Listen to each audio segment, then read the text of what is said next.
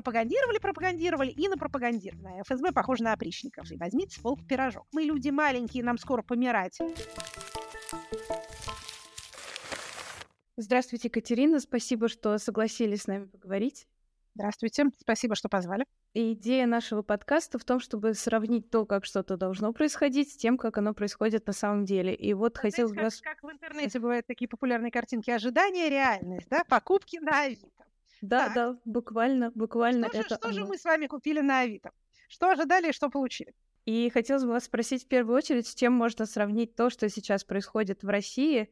А, например, очень часто это сравнивают с Германией 30-х, и вот даже лично мне иногда кажется, что когда читаешь какие-то книги о том времени, то есть какие-то референсы, даже эмоциональные у людей, которые живут тогда и были немцами, и сейчас россияне. Похоже ли это действительно, можно ли это сравнивать, и какие есть общие и не общие черты? Похоже все на все и все от всего отличается. Восприятие наше глубоко эгоцентрично, поэтому о чем бы мы э, не читали и на что бы мы не смотрели, мы все равно видим только самих себя. Поэтому мы отмечаем те черты сходства, которые, может быть, являются воображаемыми. Сравнение с гитлеровской Германией сейчас является наиболее популярным. Популярность его такова, что спорить с этим, в общем, как это, как попытка перекричать бурю. Это бесполезно. Люди таким образом выражают скорее свое эмоциональное отношение к тому ужасу, который обрушился им на голову, э, чем э, на самом деле проводят какие-то осмысленные исторические параллели. Вообще, существуют ли осмысленные исторические параллели? Большой вопрос. Поскольку любая ситуация уникальна и ничто не развивается одинаковым образом, никаких двух одинаковых ситуаций в случае с большими организмами, а социум – это большие организмы, в общем, быть не может. Я всегда во всей моей публичной деятельности была большим врагом вот этих самых исторических аналогий. И говорил я следующее, что могу с еще большим основанием сейчас повторить. Нашли вы сходство, как вам кажется? Хорошо, молодцы, возьмите с полки пирожок. А теперь задайте себе второй вопрос. А в чем различие? Ну вот, например, у вас там, не знаю, ФСБ похож на опричников или там на стрельцов. Или Путин на Гитлера у вас похож до степени смешения. Даже уже сам Годвин, автор закона Годвина, написал, как известно, в Твиттере год тому назад, а что вы, вы не поверите, кого этот парень мне напоминает. Так что если уж автор запрета сравнивать что бы то ни было с Гитлером, что подобно в дискуссии умножению на ноль, сказал, что какое-то сходство все-таки есть, то уж, наверное, и нам, бедным смертным, тоже можно. Тем не менее, определить сходство хорошо. А теперь попробуйте определить различия. Вот тогда в этой вашей всей компаративистике будет хоть какая-то ценность. Значит, что касается а, сходства нашей ситуации с а, ситуацией а, Германии 30-х годов, я тут должна сказать такую вещь все несчастные тирании, несчастные похожим образом. Многие политические режимы ввязывались в войну, которую не могли довести до желаемого финала, либо которая вообще оборачивалась против них совершенно не таким образом, каким ожидалось, к вопросу об ожиданиях и реальности. Наше с вами расхождение между ожидаемым и реальным не идет никакое сравнение с той трагедией, которая происходит в головах у российского руководства. Они ожидали вообще совершенно другого. Так что если, так сказать, остался у нас какой-то запас сочувствия, давайте попробуем им посочувствовать. Но, наверное, не получится. Что-то мне подсказывает, что не получится из этого ничего. Тем не менее, их разрыв действительно носит максимальный характер. Так вот, а что касается нашего, так сказать, доморощенного гитлеризма. Понимаете, в чем дело? Нацисты пришли к власти в Германии на волне ресентимента. Вот того самого ницшанского термина, а, который так часто употребляют и так мало понимают, что он, собственно, означает. Ресентимент имел свои почвы и поражения в Первой мировой войне и имел своей социальной базой большое количество людей, молодых людей, мужчин, молодых взрослых, так сказать, не старых, которые либо непосредственно участвовали в войне, либо это были их э, младшие братья, сыновья. Вот есть такой термин в немецкой историографии, э, по-английски он называется uncompromising generation, бескомпромиссное поколение. Это вот те люди, которые родились в 900-е годы, сами на войну не пошли на Первую мировую, но пережили свои, так сказать, формирующие годы, в годы своего роста, все ужасы поражения национального позора, бедности, политической нестабильности, все вот эти вот радости. Вот верхушка нацистской партии, Гитлер и его соратники, это были люди, воевавшие, или, по крайней мере, того возраста, которые должны были бы воевать в Первую мировую а снизу их поддавливало гораздо более радикальное вот это вот бескомпромиссное поколение. Вот эти люди были заражены ресентиментом в максимальной степени. Ну и кроме того, они знали, так сказать, ужасы последствий проигранной войны, но не ужасы самой войны как участники. Вот они и были кормовой базой нацистов. Большей частью их поубивали. Тем не менее, они сыграли свою историческую роль. Теперь давайте перенесемся в день сегодняшний в Российскую Федерацию. Значит, тот ресентимент, который нам нарисовал Константин Эрнст по телевизору, регулярно показывая фильм «Ирония судьбы», он овладевает в основном умами э, пожилых людей. Мы видим это очень хорошо по всем социологическим исследованиям. Он характерен для нашего любимого поколения 55+, а на самом деле 65+. Тех людей, которым в 91 году было 40. Чуть меньше, чуть больше. Это то поколение, которое руководит у нас Россией во всех ее проявлениях политически, финансово, э, медийно, культурно. Это начальство. Вот начальство – это они. У них, видимо, этот ресентимент действительно присутствует, но он носит, я бы сказала, не то чтобы несколько умозрительный, но вот такой печально-ностальгический характер. Этого хватило для того, чтобы они начали войну. Но под ними нет никакого бескомпромиссного поколения, которое говорит им «давай-давай». Вся их поддержка – это их же ровесники. На любом опросе это видно. А вот теперь давайте пойдем дальше. У нас с вами были знаменитые 10 лет относительно высокой рождаемости. 2004-2014. Или другие демографы говорят 2006-2016. Ну, давайте возьмем максимально широкую рамку. 4-16 годы. Да? Родилось сколько-то детей. Побольше, чем до, побольше, чем после. Война, мягко говоря, не выигрывается. Последующие годы веселыми не будут. Им в этом расти. Уже в 26 году самым а, из них взрослым, то есть тем, кто там в условном четвертом, э, э, шестом году родился, будет 20 и больше. В второй половине 20-х и в 30-е годы в России будет больше молодежи, чем до того или после того. Вот наши с вами настоящие риски состоят в том, что они породят настоящего Гитлера, не эту пародию с папье-маше, извините, пожалуйста, с которой мы имеем дело сейчас, а настоящую и будут его поддерживать, действительно. Не из соображений начальству виднее, как нынешние лоялисты. Не из соображений мы люди маленькие, нам скоро помирать, а им лучше знать, что надо делать. А из соображений давай-давай. Быстрее, выше, сильнее. И их будет много. И это будут люди, могут быть люди очень озлобленные. Так что если сейчас мы тут своей линейкой, так сказать, исторической проводим параллельку, то, может быть, у нас не Гитлер никакой, и никакие, никакая не Вторая мировая, а канцлер Вильгельм проигрывает первую. Вот это вот меня беспокоит. Меня как политолог и меня как гражданин. Да, это, конечно, очень страшный прогноз. Вас э, часто хвалят за оптимизм. Это не прогноз. Да. Это не прогноз, это называется вероятностный сценарий. Он, как вы понимаете, не единственный вероятностный, но э, упускать его из виду не дай нам Бог. Потому что потом будут все в страшном недоумении. Типа, как же так? Мы же победили главного врага. У нас же вот этот был Гитлер, а это кто опять полез? Так вот это, как, это, как говорил конек Горбунок, это горюшка не горе. Это еще не горе. Может быть, этого второго пришествия не случится, но для этого нужно вести определенную политику. Давайте так скажем. Угу. А тогда получается следующий вопрос э, неизбежно, что делать, чтобы этого не случилось. То есть работать с детьми, работать, а как с ними сейчас работать, если все возможности для этого заблокированы, и в школах государственная пропаганда, и какие-то нормальные люди до детей добраться не могут?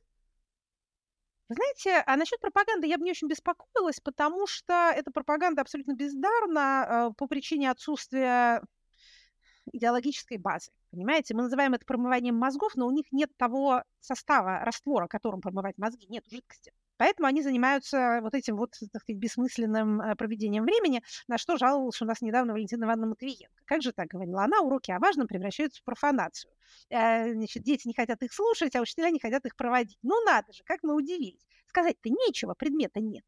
Это во-первых. Во-вторых, нет информационной монополии. А, которая была при советской власти, все равно есть альтернативные источники информации. Это совершенно никак не делает менее вредоносной всю эту деятельность, но она вредоносна иначе. Она не идеологию навязывает, они не вырастут милитаристов или людей, ненавидящих Украину. Они вырастят опять, по крайней мере, вот в худшем варианте, они вырастут людей, привыкших к публичному лицемерию. Такое второе издание вот этого советского гражданина, только еще еще, понимаете, уже какая-то третья производная его а, в условиях отсутствия советской власти, советской идеологии и советского полностью государственного информационного пространства. Но они при, приучают людей к мысли, молодых людей, детей, что взрослые говорят ерунду, и это надо терпеть.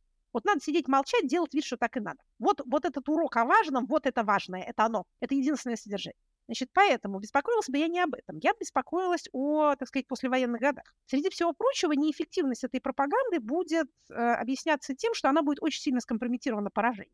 никто не захочет больше слушать эти разговоры, потому что ответ будет лежать на поверхности. Вы вот это болтали, э, пузыри ртом пускали, и вот до чего страну довели. Это будет понятное, так сказать, самоочевидное высказывание. Но опасаться надо того, что вот ближайшие там 10 лет, 15 лет будут годами национальной нищеты, э, унижения, изоляции, догнивания каких-то постпутинских политических форм, то есть не как бы не разгром полный, потому что никто, нет дураков нас оккупировать, поэтому разгрома никакого не ожидается. Но вот эта вот изоляция, возможно, и вот в ней, вот в этой вот затхлой, нездоровой атмосфере в условиях отсутствия кислорода может вырасти какая-нибудь плесень очень вредная. Как с этим бороться? А, ну, во-первых, не, не, не радоваться этому обстоятельству, не думать, что, боже, как замечательно, таким образом мы сделали Россию безвредной. Как бы не наоборот. Стремиться надо к минимализации любых изоляционистских тенденций. И тут много чего можно сделать и снаружи. Понятно, что, а, скажем так, рефлекс будет в противоположную сторону. Давайте их как-нибудь там огородим, окопаем, вот этот знаменитый ров с крокодилами и так далее. Значит, за этим ровом с крокодилами вырастет другой крокодил. И у него будет человеческий материал, которого сейчас на самом деле нет. Вот это вот нехорошо. Значит, если мы, люди, которых слушают как-то и в России, и вне России, можем эту мысль донести, то надо вообще жизнь положить на то, чтобы эту мысль донести. Потому что иначе мы готовим человечеству большую беду. Надо как-то, так сказать, предотвращать это. Если не будет замкнутости, все остальное, с остальным мы справимся. Интернет нам в помощь, все-таки естественное стремление людей э, жить, а не умирать, э, консюмеристские ценности, а вообще, так сказать, э, ценности постиндустриальной эпохи, которые распространяются везде, нельзя от них огородиться. Ведь смотрите, наше нынешнее высшее начальство, в общем, декларирует эту цель мы хотим защитить традиционные ценности. Какие это традиционные ценности? Это все расписано в наших там этих документах, которые никто не читает, кроме меня, во всяких доктринах Совета Безопасности, информационной безопасности, всякие там духовно-нравственного развития, там все написано. Значит, их традиционные ценности – это ценности, которые они называют, обозначают как ценности коллективизма, коммунитаризма. Примат общего над частным то, что э, братья наши националисты называют со злобой «русский должен в танке сгореть». Вот, вот есть у них такое, так сказать, претензия к российскому государству, что оно все время человеку внушает, что его жизнь ничего не стоит, а вот умереть лучше, чем жить. Это, что называется, действительно пропагандистский тезис, но он, мягко говоря, не очень доходчивый. Его можно продать э, несчастным взрослым мужчинам с низкооплачиваемой работой и со злой женой, которые вот идут мобилизовываться, говорят, там опять жена заела, а зарплаты нету, что я, знаете, кому я здесь нужен, что я буду делать, а там деньги, слава, братство и, опять же, почетная могила. Но это, это явление не может быть массовым. Оно может быть более-менее массовым только в тюрьме. Вот в тюрьме это звучит. Тут ты гниешь заживо, там ты умрешь быстро. Но надо сначала человека довести до такого состояния, да? В качестве массовой идеологии, ну, это невозможно. Или для этого нужна, опять же, совершенно другая страна, крестьянская империя, много голодной молодежи, вот эта вот вся жертвенность, она на этой почве. Это там Иран, Афганистан, э, столетней давности Китай, столетней давности Россия такие тоталитарные, а протототалитарные э, социумы. В нашем городском обществе такое не, не покатит.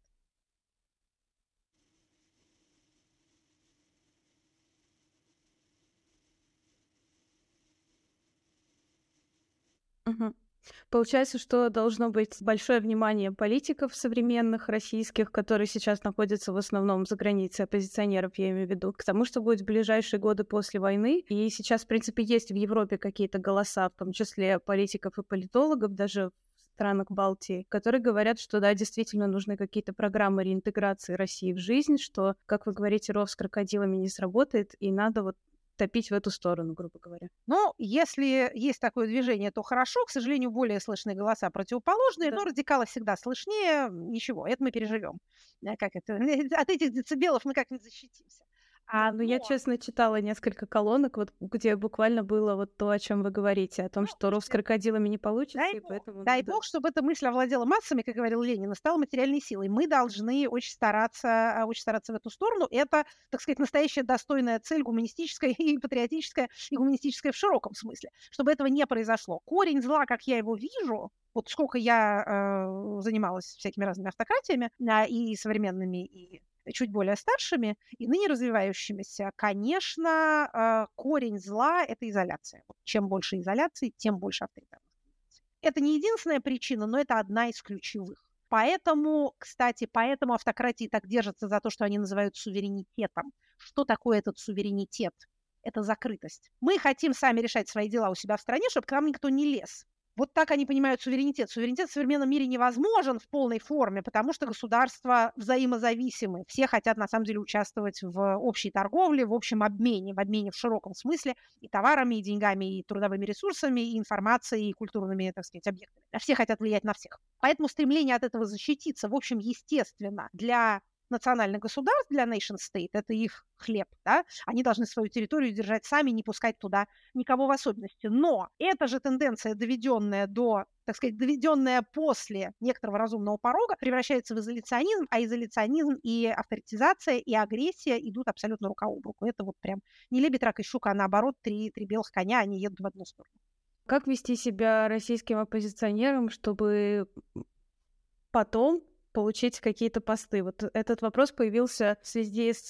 Хорошая формулировка иметь какое-то влияние на россиян, потому что вот из того, что вы сейчас говорите, я слышу, во-первых, то, что Европа будет ставить какие-то свои условия, чтобы реинтегрировать Россию, и, например, надо будет заплатить репарации, извиниться, а это явно вызовет э, недовольство россиян, которые будут явно не готовы извиняться и считать себя жертвами. И здесь опять много параллелей со Второй мировой войной, когда десятки лет потребовались, чтобы немцам объяснить, что они не только пострадавшая сторона, а должны еще какую-то ответственность на себя принять. И мне кажется, в России это будет очень сложно, и, соответственно, должны будут какие-то политики убеждать, уговаривать, э, агитировать людей это делать, как-то объяснять, что это их не унижает, а что это какая-то необходимая вещь. И вот сейчас э, недавно была дискуссия довольно яркая в Твиттере, э, где бывшая пресс-секретарь Навального Анна Ведута выложила фотографию снаряда, который она купила для ЗСУ. И вот в связи с этим вопрос,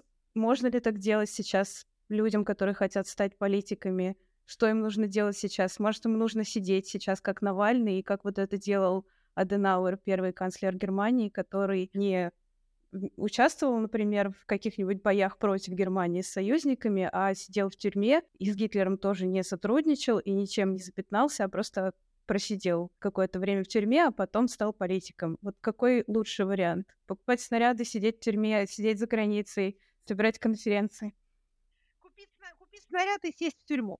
А, тоже такой, как я сказала, композитной стратегии. Ну, смотрите, давайте в самом общем виде. Естественно, никому никаких советов давать невозможно, потому что никто не знает будущего. Но я вам могу сказать, к чему это будущее сводится. А, мы имеем дело со сложными процессами, но иногда они сводятся к довольно простым вещам. Это игра «Кто кого переживет». Вот кто доживет до момента ослабления нынешнего политического режима, тот будет участником или потенциальным участником грядущих перемен. Все живые участвуют. Вот кто не умер, тот и актор. Дальше вопрос, в какой степени можно будет это свое акторство, эту потенцию реализовать. Но говорить, что кто-то своими действиями или бездействиями сейчас себя исключает из будущего политического процесса или, наоборот, гарантирует себе место в будущем политическом процессе, невозможно. Это глупые, совершенно шарлатанские разговоры. Еще раз повторю, кто доживет, будет иметь возможность поучаствовать. Может быть, он этой возможностью не воспользуется, может воспользуется, но ничего не сумеет. Может быть, сложит голову через там два месяца после смены режима. Это все вполне-вполне тоже вероятные сценарии. Но важно даже, а многие из тех людей, которые доживут, не захотят в этом участвовать. Это очень легко будет себе представить. Лишь не будет никакого Путина, но Россия будет очень и очень неуютным, опасным, дискомфортным местом. И лезть туда, значит, со своими реформаторскими предложениями или вообще туда физически ехать, привозить семью, может быть очень тяжелым, неочевидным решением. Поэтому тогда, э, неважно, написал ты свое имя на снаряде ВСУ или не писал, какая разница, ты будешь с этой репутацией жить на Западе и говорить, а вот я был всегда против этого Путина, которого уже нет. Ну, хорошо, молодец, опять же, тебя, может, похвалят за это, может, нет. Можно будет поехать с этим в Россию и рискнуть воспользовавшись этим своим шансом на участие. Те, кто окажутся в этот момент внутри России, будут иметь преимущество, я бы сказала, скорее во времени. Им быстрее добежать до места развития событий, чем в каком-то другом, какой-то моральной высоте или, наоборот, моральной какой-то замазанности. Поверьте, это будет тогда неважно. Мы представляем себе будущее с нами нынешними и с нашими там оппонентами, соратниками нынешними. Но эта вся наша нынешняя Вселенная крутится вокруг существующего положения вещей. Проще говоря, вокруг действующей власти. Как только она перестает быть действующей, это все обнуляется по популярному нынче слову. В некоторой степени вся игра начинается заново. Это может выглядеть очень несправедливо. для очень многих людей. Типа, как же так? Мы же долгие годы, мы готовили, мы там ме приветствовали, мы страдали, а тут какие-то совершенно набежали какие-то другие люди новые. Но это будет новый день.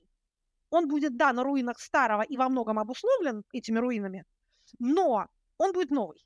Вот, собственно, все, что можно, добро, так сказать, добросовестно сказать сейчас. Все остальное, как вот, ну вот э, коллега Кынев написал э, такой довольно большой текст, по-моему, для Радио Свободы о том, как надо вести себя иммигрантом для того, чтобы э, сохранять какую-то политическую роль. А, опять же, я не буду э, давать никому никаких советов, но я соглашусь с его основным тезисом, надо разговаривать со своей аудиторией, при этом осознавая, кто ваша аудитория. Ну, вот, понимаете, мне легко, например, да, с моей аудиторией мне э, Google Аналитика показывает мой YouTube-канал, и, соответственно, там всякие явления типа вот давайте соберем деньги, поможем радиостанции «Эхо», а, значит, слушателей моих а, просмотров, как было в 2021 году 63% из России, так и осталось 63% из России. А доноров вот те, которые присылали деньги, когда мы делали э, с эхом этот самый стрим недавний, 1 мая, 90% из России. Значит, моя аудитория в России. С ней я и разговариваю. Вся остальная аудитория, э, welcome, я всех рада видеть, но, как вы понимаете, это не, это не, основная, не основная моя публика. Да? Вот, собственно, и все. Другим людям может быть сложнее, потому что их, ну, например, у них там какие-то ну, другие целеполагания, они там хотят, ну, не знаю, что они хотят хотят признания от какой-то другой аудитории или хотят институциализации от других институций. Опять же, в моем случае вся моя институциализация связана только с тем, что я эксперт по России, и меня слушают в России. Вот это мой социальный капитал, он заключается в этом. Может быть, я тут какой-то новый тут себе наращу с годами, если это все продлится годами, но пока, вот, пока оно так и, и никуда не девается. Поэтому моя ситуация, в общем, достаточно понятна. А у других людей, еще раз повторю, все сложнее. Из этого не следует, что у меня какие-то там большие шансы иметь влияние на новую Россию. Но, по крайней мере, я вот просто объясняю свою, так сказать, свое положение. Да? А я бы советовала, конечно, каждому задуматься над своим и постараться максимально внятно высчитать для себя, кто вы есть, за счет чего вы существуете и чего хотите. Для того, чтобы не совершать первую ошибку коммуникации, не коммуницировать не с тем месседжем, с не той аудиторией. Ну вот в случае со снарядами у меня как раз и был когнитивный диссонанс в том, что для российского политика это покупка снаряда, который будет лететь в его избирателей, какими бы они ни были, плохими, хорошими, ошибающимися. Ну, Анна, Анна Ведута не баллотируется ни на какой пост и, наверное, не собирается баллотироваться. Она в Америке живет. Я так думаю, дальше продолжает, э, собирается продолжать там жить. В этом смысле это ее такой вот, да, морально, морально-политический шаг. Есть довольно большие аудитории, для которых это хорошо и правильно. Почему? Почему бы? Да, ну тут скорее уже не про ведуту, а в целом про позицию, которую должны занять российские политики, да. Нет такого коллективного органа, как российские политики. Каждый э, руководствуется своим собственным целеполаганием. Вот опять же, я почему про себя вам рассказывала столько всего. Потому что на, на конкретном примере всегда видно, как, почему, с какой целью, так сказать, человек себя ведет. Опять же, мой случай счастлив тем, что мне не нужно подбирать какие-то вот эти самые месседжи по под аудиторию. Я, как известно, говорю везде и всем всегда одно и то же. Вот, что на русском языке, что на английском языке. Все мои, так сказать, послания, а, в общем, в достаточной степени известны. Это то, что мне кажется максимальным приближением к научной истине, насколько мы можем к ней приблизиться. Но, опять же, я-то тоже не политический актор, мне не надо думать ни про каких избирателей, но мне надо думать про свою аудиторию. Она у меня есть, у меня есть обязанность по отношению к ней. Я должна с этими людьми говорить так, чтобы им было понятно, насколько, опять же, to the best of my ability, настолько, насколько я способна. У меня вот следующие два вопроса были тоже про будущее России после Путина. Это о том, как может происходить либерализация, грубо говоря, как помирить всех россиян, которые сейчас очень разные, уехавшие, оставшиеся за Путина против Путина, им надо будет вместе что-то сделать. И второй вопрос, э, как не допустить того, чтобы россияне, которые в большинстве своем все-таки за какой-то суверенитет, не скинули вот этих вот новых политиков, которые придут после Путина, если они попытаются как раз интегрироваться с Европой. И, ну, просто тоже от обиды, от ресентимента, от того, что вот вы нас заставляете извиняться, зачем вы так делаете, а мы сами жертвы. И при первом, получается, вот этом воздействии попытки куда-то в сторону Европы сдвинуть это все, оно может откатиться обратно. И вы частично начали отвечать на этот вопрос как раз тем, что все обнулится. И что вот то, что мы сейчас говорим про вот этих вот будущих э, людей, они, может быть, будут какими-то другими. То есть люди, которые за Путина, они же не станут другими сразу. Нет, они станут, они станут другими, а, и не надо. Люди, которые за Путина, это конформисты.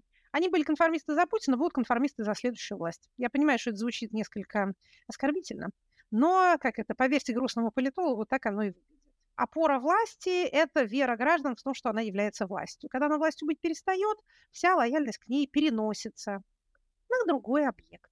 А помните нашу демографическую пирамиду замечательную? Общество, состоящее из пожилых женщин, не очень протестное, ни в хорошем, ни в дурном. Ни антивоенного протеста особенно ожидать от них не следует, ни какого-то другого антивластного. Более того, по окончании всех этих боевых действий наше общество будет настолько деморализовано, оно сейчас деморализовано. Оно то, что называется по-английски dispirited. Я даже не знаю, как это адекватно перевести по-русски. Это вот такое общество морального надлома, бесконечно уставшее. Я почему говорю про эту молодежь грядущую? Пока она не пришла, у нас есть запас времени. Когда граждане будут согласны, на самом деле, на что угодно. Если вас волнует, как их не оскорбить э, требованиями каких-то там извинений, это политтехнологическая задача, это примитивная политтехнологическая задача. Переформулировать месседж. Для этого есть специальные люди. Вот э, Абаз Галямов, э, мой э, товарищ по аспирантуре э, Академии народного хозяйства и государственной службы, вот он очень хорошо разбирается в этих вещах. Как завернуть какую бумажку, что на ней написать, э, как это сделать, так сказать, сообщением о национальной гордости и выдающейся победе, вообще не проблема. Уж настолько не проблема, боже мой. Давайте об этом не будем беспокоиться. И вторая вещь, о которой давайте не беспокоиться, это вот эти вот великие реституции. Может быть, тут у меня несколько э, искаженный взгляд, потому что я не экономист, а политолог, но я знаю одну вещь из всей экономики. Деньги происходят от людей, а не наоборот. Будут люди, будут деньги. А каких-то экономических выплатах это вообще последнее, о чем надо горевать. Как это называется? Спасибо Господи, что берешь деньгами. Если возьмут деньгами, это счастье. Часть этих денег мы все равно никогда не увидим. Мы и раньше их не видели, этих наших великих ресурсов, резервов наших. Много мы от них видали радости. Они как-то в народное хозяйство вливались, а как-то поощряли потребительский спрос. Не было такого. Значит, как э, нам от них не было никакой пользы, так и не будет. А тут хоть можно продать их, отдать эти деньги и поставить это себе в заслугу. Значит, вот это вот вообще ерунда. Если будет, будут сняты э, административные ограничения на предпринимательскую деятельность в России, если начнется какая-то внешняя торговля, заживем лучше прежнего. Значит, еще раз повторю, нечего сидеть на, чахнуть над златом, над своим. От него никакой пользы, как выясняется, кроме вреда. А мне говорили, а коллеги мои экономисты, опять, опять же, по той же Ранхикс, когда только все началось, и я еще была в России, говорили, боже мой, вся вот эта наша политика накопления резервов была ужасной ошибкой. Надо было наоборот, надо было брать в долг у всех, кто давал, потому что должника берегут. А человека, который накопил резервы, грабят. Это и случилось. Опять же, это не моя э, область знания, но, тем не менее, я помню, как я услышала эту мысль и как она меня поразила. То есть, видимо, надо было, наоборот, влезать в максимальные долги, чтобы быть частью мирового финансового оборота. А мы долги выплачивали, обеспечивая себе суверенитет. И этот дурно понятый суверенитет нас погубил как государство. Вот, собственно, э, вот, вот такая логика. Да, вот первая часть про политтехнологии действительно меня бы на, я бы на месте россиян обиделась на такое суждение, но Получается, что парадокс в том, что они не обидятся как раз по вашей логике. Ну, простите. Ну, простите. Нет, я думаю, мне что-то кажется, что в ближайшие несколько лет они ни на что уже не обидятся. Настолько граждане в качестве первоочередного запроса имеют «оставьте нас в покое», что любая форма устройства, при которой будет ходить общественный транспорт, вода будет в кране и будет работа оплачиваемая, а, будет воспринята с облегчением и восторгом. А если при этом еще не выдалбливать людям, что они страшно огорчены распадом Советского Союза, который никого не волновал, когда он случился, вот этого ресентимент, навязанный задним числом, и это сделало телевидение. Вот тут ответственность лежит понятно на ком. Прям по имени и по должности. Пропагандировали, пропагандировали и напропагандировали. Никакой базы существенной у этого не было. Это могла бы быть идея некоторых людей, которые, скажем так, по службе не продвинулись из-за того, что их контора закрылась, но это очень небольшое количество народа всенародной печалью это сделал телевидение. Если этим не заниматься, то никакого, так сказать, агрессивного ресентимента не будет. Еще раз повторю, бояться надо ресентимента молодых людей двухтысячных десятых годов рождения, которые родятся не из просмотра телепередач, а из бедности и унижения, в котором им предстоит вырасти. Опять же, не который им по телевизору покажут, а тот, который будет их окружать ежедневно. Разруха, убожество, изоляция, нищета.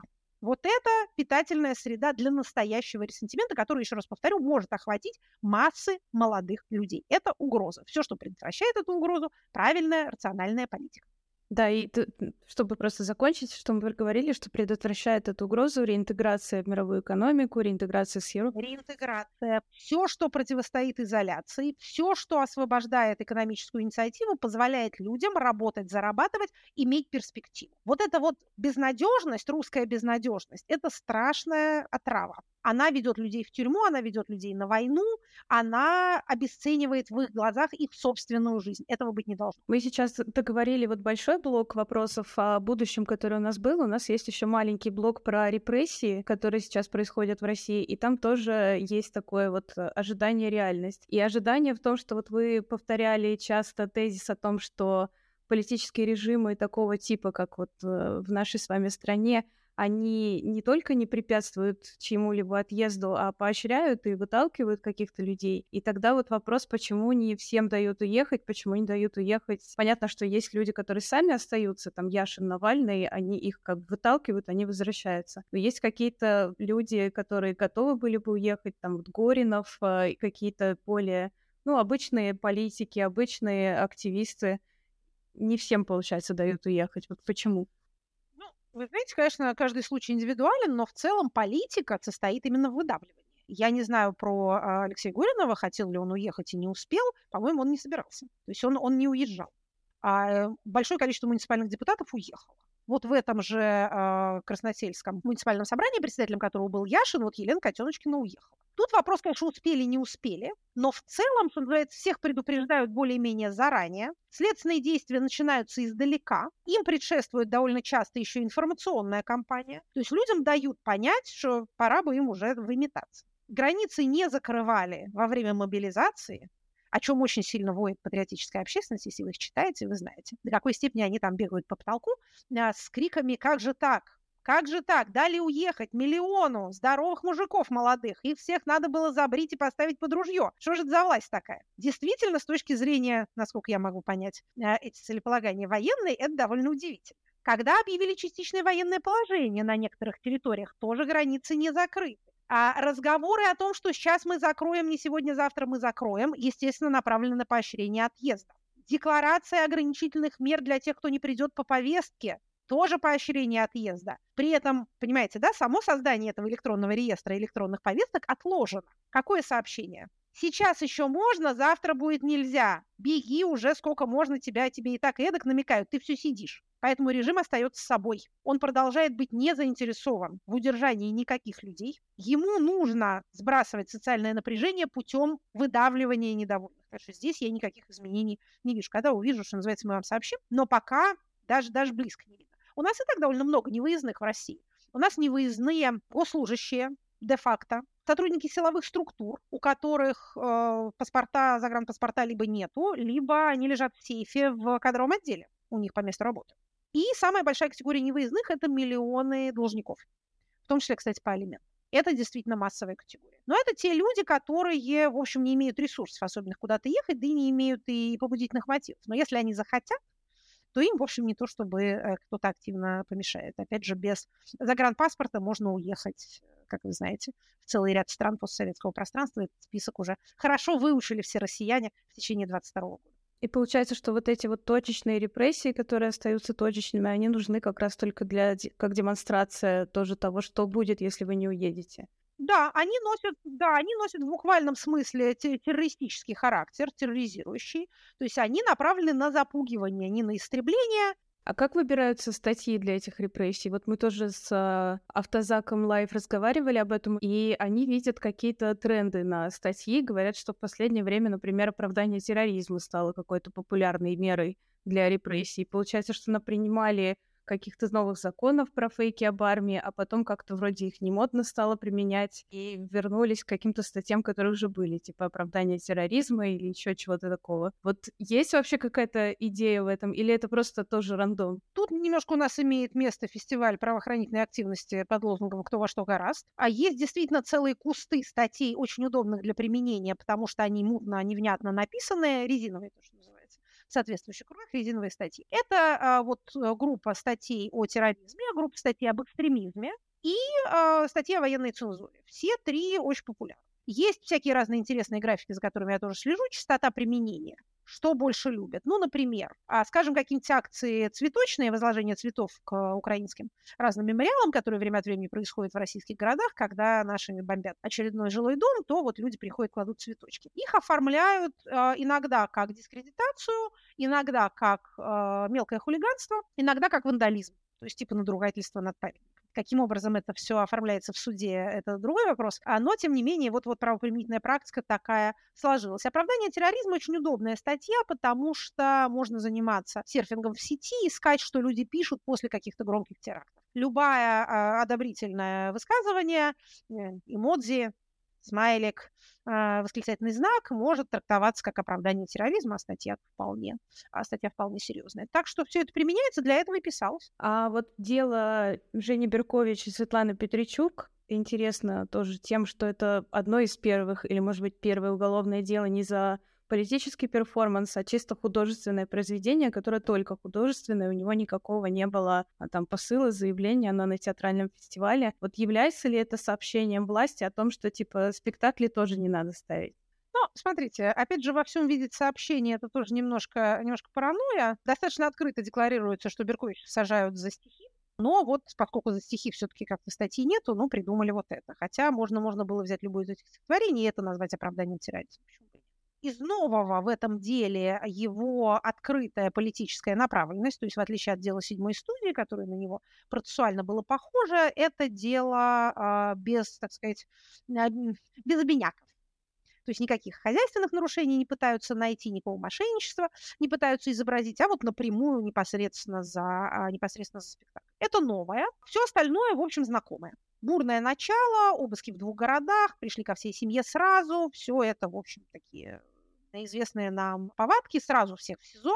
Вот, вот главное начать на такой высокой ноте. Дальше это дело становится затяжным, долгим, а последующие шаги совершенно не в таком темпе совершаются. На начальном этапе пытаются вести торговлю, а вдруг признает вину, а вдруг согласится на адвоката по назначению. Вот, вот такие. А фокусы, в общем, знакомые каждому, кто имел дело с, со следователем. А если этого не получается, то дальше все идет медленно, медленно и печально. Основным инструментом давления является пребывание в СИЗО. Вокруг этого идет всякая торговля. Если жертва не поддается, то, как и в деле седьмой студии, возможно, через некоторое время весь этот процесс сдувается. Бывает и такое. Естественно, оправдательных приговоров у нас не бывает, но бывают всякие условные, дачи по отсиженному и прочее. Вот дело седьмой студии, в общем, закончилось ничем. Оно уничтожило оно выдавило в эмиграцию этих людей, это, собственно, и есть желаемый результат, но с точки зрения уголовно-процессуальной там ничего не, ни к чему не пришли.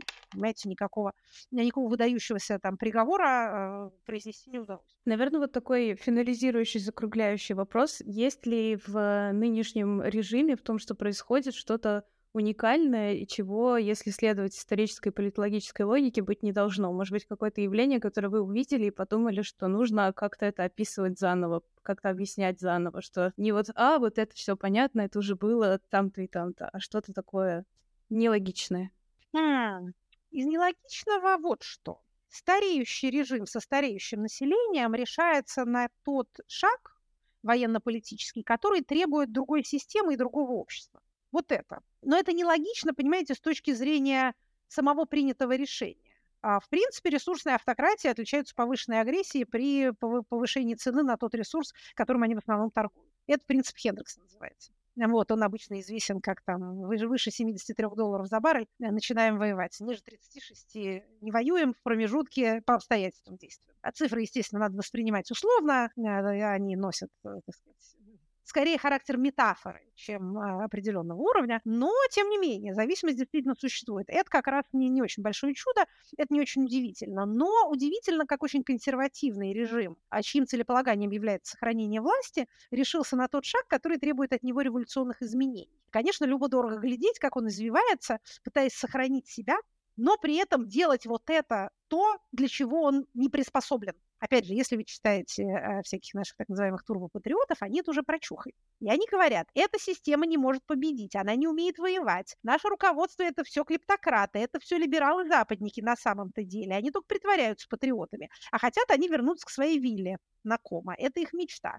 Поэтому ни с каким Западом, а ни с какой Америкой они воевать не способны. А если мы хотим воевать, нам надо мобилизовывать общество, мобилизовывать экономику, страну перекладывать или что там с ней делают, переставляют, пересаживают на военные рельсы, вот тогда.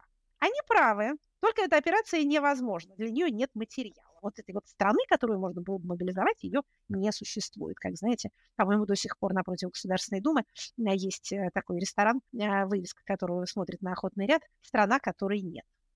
Вот страна, там почему-то без запятой, отсутствие... Там ОМОНовцев очень часто да, фотографируют. А отсутствие запятой всегда угнетало моего внутреннего перфекциониста, но, тем не менее, это страна, которой нет.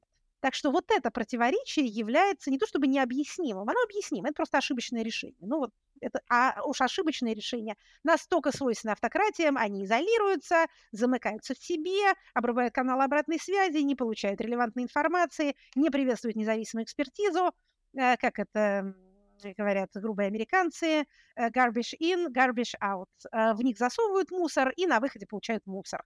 Они получают неправильные водные и принимают неправильные решения. Это объяснимо. Но последствия этого, конечно, завораживающие. Вот для исследователя это потрясающее зрелище. Вот действительно э, система, которая выворачивает себя наизнанку, а оно не выворачивается, а она все равно пытается.